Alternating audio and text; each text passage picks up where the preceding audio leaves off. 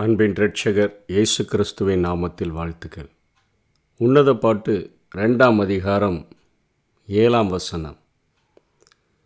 எருசலேம் குமாரத்திகளே எனக்கு பிரியமானவளுக்கு மனதாக மட்டும் நீங்கள் அவளை விழிக்க பண்ணாமலும் எழுப்பாமலும் இருக்கும்படி வெளிமான்கள் மேலும் வெளியின் மறைகள் மேலும் உங்களை ஆணையிடுகிறேன் என்று இங்கே நேசர் கூறுவதாக குறிப்பிட்டிருக்கிறதை பார்க்கிறோம். இதே வசனங்கள் இன்னும் இரண்டு இடங்களில் அதே உன்னத பாட்டிலேயே வருகிறதை நாம் பார்க்க முடியும். அதாவது உன்னத பாட்டு மூணாம் அதிகாரம் ஐந்தாம் வசனத்திலும் எட்டாம் அதிகாரம் நான்காம் வசனத்திலும் இதே காரியம் வலியுறுத்தப்படுகிறது என் எருசலேம் குமாரத்திகளை எனக்கு பிரியமானவளுக்கு மனதாக மட்டும் என்று சொல்லி இங்கே சொல்லுகிற காரியங்கள். கட்டுப்பாடல்ல ஒரு திருமண உறவை குறித்து இங்கே பேசுகிறதை பார்க்கிறோம். அவளும் சாலமோனும் திருமணம் செய்து கொள்ளுகிற வரையிலும் சரீரத்தின் உறவு கூடாது என்று வேதம் எச்சரிக்கிற காரியத்திலே அத்தனையாக அவர்கள் ஒழுக்கமுள்ளவர்களாக இருந்தார்கள் என்பதற்கு கணவனுக்கும் மனைவிக்கும் இடையில் மட்டும்தான் சரீர உறவு உண்டாக வேதம் அனுமதிக்கிறது என்பதை இந்த வசனங்கள் உறுதியாக காட்டுகிறதை நாம் பார்க்கிறோம். ஏனென்று சொன்னால் உன்னத பாட்டு நாலாம் அதிகாரம் பனிரெண்டாம் வசனத்திலேயே சாலமோன் குறிப்பிடுகிறார். அதாவது நேசர் சொல்லுகிறார் என் சகோதரியே என் மணவாளியே நீ அடைக்கப்பட்ட தோட்டமும் மறைவு கட்டப்பட்ட நீரூற்றும் முத்திரிக்கப்பட்ட கிணறுமாய் இருக்கிறாய் என்று சொல்லுகிறதை பார்க்கிறோம். இங்கு சொல்லப்பட்ட மூன்று விதமான சொற்றொடர்களும் திருமணத்தின் இரவு வரை சூலமித்தி தனது கன்னித்தன்மையை காத்து வைத்திருந்ததுடன் அவள் செக்ஸ் சம்பந்தமான ஒழுக்கத்திலும் மிகவும் சுத்தமுள்ளவளாக காணப்பட்டாள் என்று காட்டுகிற காட்டக்கூடிய வசனங்களாக இருக்கிறது. திருமணம் வரை கன்னித்தன்மையை காத்துக்கொள்ள வேண்டுமென்பது ஆண் பெண் இருவரிடத்திலும் தேவன் எதிர்பார்க்கும் தகுதியாகும். இந்த தேவனுடைய பரிசுத்த தகுதியை அசு அசுசிப்படுத்தும் பொழுது அந்த நபரின் ஆவியும் மனசாட்சியும் திருமணத்தினுடைய மேன்மையினை செல்லா காசாக்கி விடக்கூடியதாக இருக்கிறபடினாலே வேதம் இந்த காரியத்திலே இப்படிப்பட்டதை எச்சரிக்கிறதை நாம் பார்க்கிறோம். எபிரேயர் பதிமூணாம் அதிகாரம் நான்காம் வசனத்திலே விவாகம் யாவருக்குள்ளும் கனமுள்ளதாயும் விவாக மஞ்சம் அசுசிப்படாததுமாய் இருப்பதாக வேசி கல்லறையும் விச்சாரக்காரரையும் தேவன் நியாயம் தீர்ப்பார் என்று சொல்லி எப்ரே ஆக்கியோன்னு சொல்லுகிறார். இவர்கள் இருவரும் காதலர்கள்தான் இவர்கள் இருவரும் நேசரும் பிரியமானவர்களும் தான். ஆனால் அந்த திருமணம் என்கிற உறவு வருகிற வரையிலும் அவர்களுக்குள்ளாக இப்படிப்பட்ட ஒரு தெளிவான தீர்மானத்தோடு கூட காணப்பட்டதாக இந்த வசனங்கள் உறுதிப்படுத்துகின்றன. பவுளப்போஸ்தலன் இந்த மணவாளனையும் மணவாட்டியையும் அங்கே ஆண்டவராகிய இயேசு கிறிஸ்துவுக்கும் அங்கே சபைக்கும் அதை அவர் ஒப்பிட்டு ரெண்டு குருந்தியர் பதினோராம் அதிகாரம் ரெண்டாம் வசனத்திலே அவர் பேசுகிறார். நான் உங்களை கற்புள்ள கண்ணியாக கிறிஸ்து என்னும் ஒரே புருஷனுக்கு ஒப்பு கொடுக்க நியமித்தபடியினால் ஒரு என்கேஜ்மெண்ட் ஆகிருக்குது நான் உங்களை கற்புள்ள கண்ணிகையாக கிறிஸ்து என்னும் ஒரே புருஷருக்கு அதாவது சபையில் உள்ள விசுவாசிகள் எல்லாருமே மனவாட்டி என்று அழைக்கப்படுகிறபடியினாலே உருவகப்படுத்தப்படுகிறபடினாலே ஒப்பு கொடுக்க நியமித்தபடியினால் உங்களுக்காக தேவ வைராக்கியமான வைராக்கியம் கொண்டிருக்கிறேன் என்று சொல்லுகிறார். அதாவது அந்த நாள் வரையிலும் ஆட்டுக்குட்டியானவரின் கல்யாண நாள் என்று சொல்லப்படுகிறதே அந்த நாள் வரையிலும் நீங்கள் கற்புள்ள கன்னிகையாக கிறிஸ்து எனும் ஒரே புருஷருக்கு ஒப்பு கொடுக்க இந்த உலகத்தில் நீங்கள் அசுசிப்பட்டு விடக்கூடாது. உங்கள் சரீரங்கள் அசுசிப்பட்டு விடக்கூடாது என்பதில் அத்தனை ஜாக்கிரதை உள்ளவனாய் நான் இருக்கிறேன் என்று சொல்லி பவுல் எழுதுகிறதை நாம் பார்க்கிறோம். ஒன்று தெசலோனிக்கிற்கு நாலாம் அதிகாரம் மூன்றாம் வசனத்தினுடைய பின்பகுதி நாலு ஐந்திலையும் பவுல் என்ன சொல்லுகிறார்? நீங்கள் வேசி மார்க்கத்திற்கு விலகி இருந்து ஏன் என்று சொன்னால் உங்களுக்கு என்கேஜ்மெண்ட் ஆகிவிட்டது. நீங்கள் கற்புள்ள கன்னிகையாக கிறிஸ்தியனும் ஒரு புருஷருக்கு ஒப்பு கொடுக்கப்படுவதற்கு நியமித்திருக்க நியமிக்கப்பட்டிருக்கிறபடியினால் நீங்கள் வேசி மார்க்கத்துக்கு விலகி இருந்து அதுக்கு கீழே சொல்கிறாரு தேவனை அறியாத அந்நியானிகளைப் போல மோக இச்சைக்கு உட்படாமல் உங்களில் அவனவன் தன் தன் சரீர பாண்டத்தை பரிசுத்தமும் கனமாயும் ஆண்டு கொள்ளும்படி அறிந்து என்று சொல்லி தெசலோனிக்க சபைக்கு எழுதுகிறார். நீங்கள் கண்ட கண்ட மோக இச்சைகளுக்கு உட்படாமல் அவனவன் தன் தன் சரீர பாண்டத்தை பரிசுத்தமாக பாதுகாத்து கொள்ளணும். கனமுள்ளதாக பாதுகாத்து கொள்ளணும் என்று சொல்லி அவர் அதை பேசுகிறதை பார்க்கிறோம். ஏனென்று சொன்னால் இந்த பாலியல் உறவு அல்லது சரீர உறவு திருமணமானவர்களுக்கு மட்டும்தான் ஒதுக்கி வைக்கப்பட்டுள்ளது என்பதை வேதம் தெளிவாக அறிவுறுத்தி கூறக்கூடியதாக இருக்கிறது. இதைத்தான் தேவன் அங்கீகரித்து ஆசீர்வதித்திருக்கிறார். இவர்கள் இருவரும் திருமணத்தின் மூலமாக ஒரே மாம்சமாக இருக்கிறார்கள் என்று ஆதியாகமும் ரெண்டாம் அதிகாரம் இருபத்தி நாலாம் வசனத்திலேயே ஆண்டவர் சொல்லுகிறார். முதல் திருமணத்தை இந்த பூமியிலே நடத்தி வைத்துவிட்டு அவர் சொல்லுகிற காரியம். ஆதியாகமும் ரெண்டாம் அதிகாரம் இருபத்தி நாலாம் வசனம் தன் மனைவியோடு இசைந்திருக்கிறவன் இசைந்திருப்பான் அவர்கள் ஒரே மாம்சமாக இருப்பார்கள் இவை தேவனால் அங்கீகரிக்கப்பட்ட ஒரு காரியமாக இருக்கிறது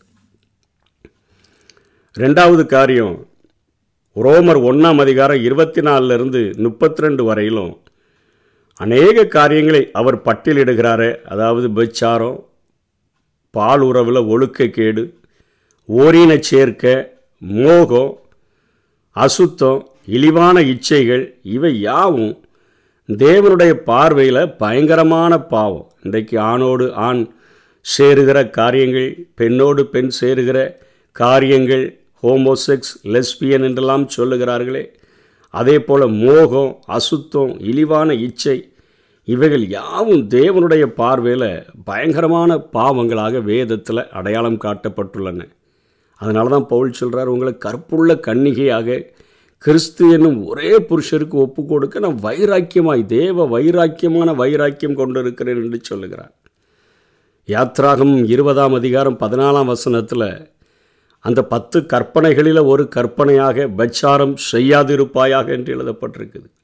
நீதிமொழிகள் ஐந்து மூன்றில் பரஸ்திரியினுடைய உதடுகள் தேன்கூடு போல் ஒழுகும் அவள் வாய் எண்ணெயிலும் மெருதுவாய் இருக்கும் என்று சொல்லி. இப்படிப்பட்ட பாவங்கள் நம்மை தேவனுடைய ராஜ்யத்திலிருந்து அது நம்மை வெளியே நிறுத்திவிடக்கூடியதாக இருக்கிறது. ரோமர் ஒன்று இருபத்தி நாலுலேருந்து முப்பத்தி ரெண்டு வரை பாவங்களை பட்டியலிட்டு விட்டு சொல்கிறார். இவர்கள் மரணத்திற்கு பாத்திரராய் இருக்கிறார்கள் என்று பவுலஸ் அப்போஸ்தலன் ரோமாபுரியருக்கு எழுதுகிறதை நாம் பார்க்கிறோம். ஒன்று குழந்தையர் ஆறாம் அதிகாரம் ஒன்பதாம் வசனத்திலும் பத்தாம் வசனத்திலும் வேசி மார்க்கத்தார் விக்கிரக ஆராதனைக்காரர் விபச்சாரக்காரர் ஆண் புணர்ச்சிக்காரர் சுய புணர்ச்சிக்காரர் இவங்கெல்லாம் தேவனுடைய ராஜ்யத்தை சுதந்தரிப்பதில்லை. இந்த பாலுறவில் இத்தனையான ஒழுக்கங்கள் நமக்கு கற்றுக் கொடுக்கப்படுகின்றன அதனால தான் அவர் இவ தேவனுடைய ராஜ்யத்தில் சுதந்திரிக்க போகிறதில்லைன்னு சொல்லி ஒரு காரியங்களை அவர் பட்டியலிட்டு சொல்லுகிறதை நாம் பார்க்கிறோம். அதே போல் கலாத்தியர் ஐந்தாம் அதிகாரம் பத்தொன்பதாம் வசனத்திலிருந்து தொடங்குகிறார். மாம்சத்தின் கிரியைகள் வெளியரங்கமாக இருக்கின்றன அவையாவன பெச்சாரம் வேசித்தனம் அசுத்தம் காம விகாரம் என்று சொல்லிவிட்டு இருபத்தொன்பதாம் வசனம் இருபத்தி ஓராம் வசனத்தில் இப்படிப்பட்டவைகளை செய்கிறவர்கள் தேவனுடைய ராஜ்யத்தை சுதந்திரிப்பதில்லை என்று முன்னே நான் உங்களுக்கு சொன்னது போல இப்பொழுதும் சொல்லுகிறேன். இன்னைக்கு உலகம் இப்படிப்பட்ட பாவத்தினால் சீர்கட்டு போய் கிடக்கிறது. சிறு வயதிலிருந்து வயோதிபர்கள் வரையிலும் இப்படிப்பட்ட அசுத்தங்கள் மோகங்கள் காம இச்சைகள் ஆண் புணர்ச்சி லெஸ்பியன் ஹோமோசெக்ஸ் இப்படிப்பட்ட காரியங்களில் சரீரத்தினுடைய மோகத்தை இச்சைகளை நிறைவேற்றும்படியாய் அழைகிற இந்த உலகத்தில் வேதம் இது தேவனால் உண்டாக்கப்பட்ட இந்த செக்ஷுவல் ரிலேஷன்ஷிப் எவ்வளவு பரிசுத்தமாய் பாதுகாக்கப்பட வேண்டும். விவாகம் யாவருக்குள்ளும் கனமுள்ளதாக விவாக மஞ்சம் அசுசிப்படாததாக இருக்க வேண்டுமே. வேசிக்கல்லரையும் வைச்சாரக்காரரையும் தேவன் நியாயம் தீர்க்கிற அந்த நாளுக்கென்று வைத்திருக்கிறது என்பதை அத்தனையாக அது எச்சரிக்கிறது. அவள் அந்த திருமண உறவு வரையிலும் அந்த கடை அந்த கல்யாண நாளின் இரவு வரையிலும் அவள் எத்தனையாய் தன்னுடைய கன்னித்தன்மையை காத்திருக்கிறாள் என்பதை அத்தனையாய் சாலமோன் இங்கே குறிப்பிடுகிறாரே. அப்படிப்பட்ட ஒரு பரிசுத்தத்தை வேதம் நம்முடைய வாழ்க்கையில எதிர்பார்க்கக்கூடியதாக இருக்கிறது. பாலியல் ஒழுக்கக்கேடு அப்படின்னு சொன்னால் லேவியர் ஆகமத்திலேயே அநேக காரியங்கள் பட்டியலிடப்படுகின்றன. பதினெட்டாம் அதிகாரம் ஆறாம் வசனத்திலிருந்து பத்தாம் வசனம் வரையிலும் இன்றைக்கி உலகத்தில் நடக்கக்கூடிய அநேக சீர்கேடுகளை வேதம் எச்சரிக்கிறதை பார்க்கிறோம். உன் தகப்பன் தகப்பனோடு தகாத உறவு வைத்து கொள்ளுகிற பெண்கள் தகப்பன் உன்னுடைய தாய் உன்னுடைய சகோதரி நெருங்கிய இனமாகிய ஒரு ஒருத்தி அதே போல் இரண்டாம் தரத்தில் பிறந்த மகள் அல்லது தாயினுடைய சகோதரி அதாவது சித்தி என்று நாம் அழைக்கிறோமே அதே போல் தகப்பனுடைய சகோதரன் சித்தப்பா என்று அழைக்கிறோமே அதே போல் உன் மருமகள் உன் அண்ணி உன் ஒரு ஸ்திரீ அவங்க யாராக இருந்தாலும் அடுத்தவனுடைய மனைவி அவர்களை நிர்வாணமாக்கலாகாது அவர்களோடு கூட தகாத உறவு வைத்து கொள்ளக்கூடாது என்று சொல்லி வேதம் அத்தனையாக எச்சரிக்கிறதை பார்க்கிறோம். இதெல்லாம் இன்றைக்கி முறைகள் கெட்டு தாறுமாறாக நடக்கிற ஒரு கொடுமையான உலகத்திலே நாம் வாழ்ந்து கொண்டு இருக்கிறோம் சாலமோனும் சூளைமித்தியும் எத்தனையான ஒரு தீர்மானங்களை எடுத்து வாழ்ந்திருக்கிறார்கள் என்கிறதை அந்த அதிகாரத்தினுடைய மூன்று வசனங்கள் நமக்கு உறுதிப்படுத்தக்கூடியதாக இருக்கிறது. திருமணத்திற்கு முன்பாக இத்தனை கட்டுப்பாடோடு கூட வாழ வேண்டும் என்று வேதம் நமக்கு வலியுறுத்துகிறது. ஒன்று குறந்திய ஆதாம் ஆறாம் அதிகாரம் பதினாறிலிருந்து இருபது வரையிலும் இதை பவுல போஸ்தலன் இன்னும் கொஞ்சம் ஆழமாக அவர் தெளிவுபடுத்துகிறதை பார்க்க முடியும். வேசியோடு இசைந்திருக்கிறவன் அவளுடனே ஒரே சரீரமாய் இருக்கிறான் என்று அறியீர்களா? இருவரும் ஒரே மாம்சமாயிருப்பார்கள் என்று சொல்லியிருக்கிறதே அப்படியே கர்த்தரோடு இசைந்திருக்கிறவனும் அவருடனே ஒரே ஆவியாயிருக்கிறான். வேசித்தனத்துக்கு விலகி ஓடுங்கள்.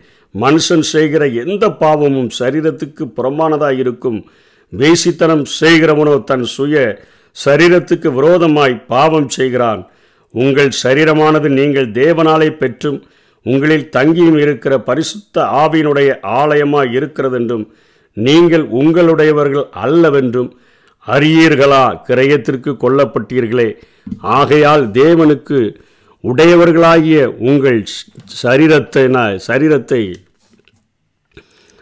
அந்த சரீரத்தை நாம் பாதுகாக்க அழைக்கப்பட்டிருக்கிறோம். ஆகவே உங்கள் ஆவியினாலும் உங்கள் சரீரத்தினாலும் தேவனை மகிமைப்படுத்துங்கள் என்று சொல்லி இங்கே பவுல் முடிக்கிறதை நாம் பார்க்கிறோம். அதாவது மனுஷன் செய்கிற துணிகரமான அநேக பாவங்கள் சரீரத்துக்கு புறம்பாக இருக்கிறது இந்த செக்ஷுவல் ரிலேஷன்ஷிப் என்று வரும்பொழுது அந்த சரீர உறவிலே வரும்பொழுது சரீர உறவு மாத்திரமல்ல இதிலே ஒரு ஆவியோடு இன்னொரு ஆவியும் எப்படி இரண்டு பேர் இணைகிறார்களோ அந்த ஆவியும் இணைகிறது.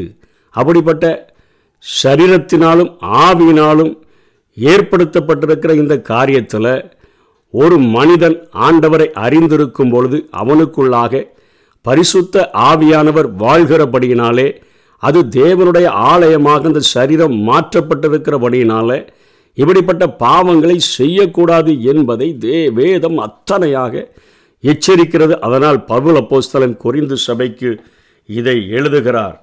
எந்த பாவமும் சரீரத்துக்கு புறம்பாக இருக்கும். ஆனால் வேசித்தனம் செய்கிறவனோ தன் சுய சரீரத்துக்கு விரோதமாக பாவம் செய்கிறான் என்று எச்சரிக்கிறார். நீங்கள் தேவனால் பெற்றிருக்கிற உங்கள் சந் அந்த சரீரத்தை உங்களில் பரிசுத்த ஆவியானவர் தங்கியிருக்கிறபடினால நீங்கள் வெறுமையாக சரீர உறவு தான் என்று சொல்லி தகாத விதமாய் இதை செய்யாதுங்க. இதில் உங்களுடைய ஆவியும் அவர்களுடைய ஆவியும் சேர்ந்தே இணையக்கூடியதாக இருக்கிறபடியினால் இத்தனை விவாக மஞ்சம். அது யாவருக்குள்ளும் அது அசுசிப்படாமல் இருக்கணும். விவாகம் யாவருக்குள்ளும் கனமுள்ளதாக இருக்க வேண்டும் என்று வேதம் எச்சரிக்கிறது. உன்னத பாட்டில் இப்படி உன்னதமான ஒரு கருத்தை சாலமோன் எழுதி வைத்திருக்கிறதை பார்க்கிறோம். சீர்கெட்ட உலகத்தில் சீர்கேடுகளை நோக்கி அலைந்து செல்லுகிற இந்த உலகத்தில் நம்முடைய சரீரங்களை கட்டுப்படுத்தி நம்முடைய ஒழுக்கமான வாழ்க்கைக்கு வேதம் கூறுகிற அறிவுரைகளை பின்பற்றி நாம் வாழ்ந்தோம் என்று சொன்னால் கர்த்தரை இந்த உலகத்திற்கு வெளிக்காட்ட முடியும்.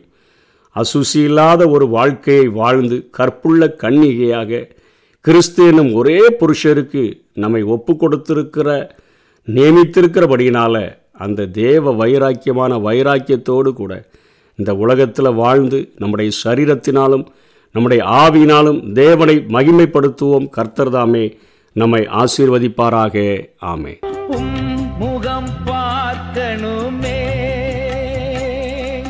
உம் அழகை ரசிக்கணுமே. உம் முகம் பார்க்கணுமே. உம் அழகை ரசிக்கணுமே. அமரணுமே. உம் பாதம் அமரணுமே. உம் சித்தம் அறியணுமே. நான் உம் சித்தம் அறியணுமே. எனது மணவாளனே என் இதய ஏக்கமே. இனியவரே ஏசையா உம்மைத்தான் தேடுகிறே நான் உம்மைத்தான் நேசிக்கிறேன்.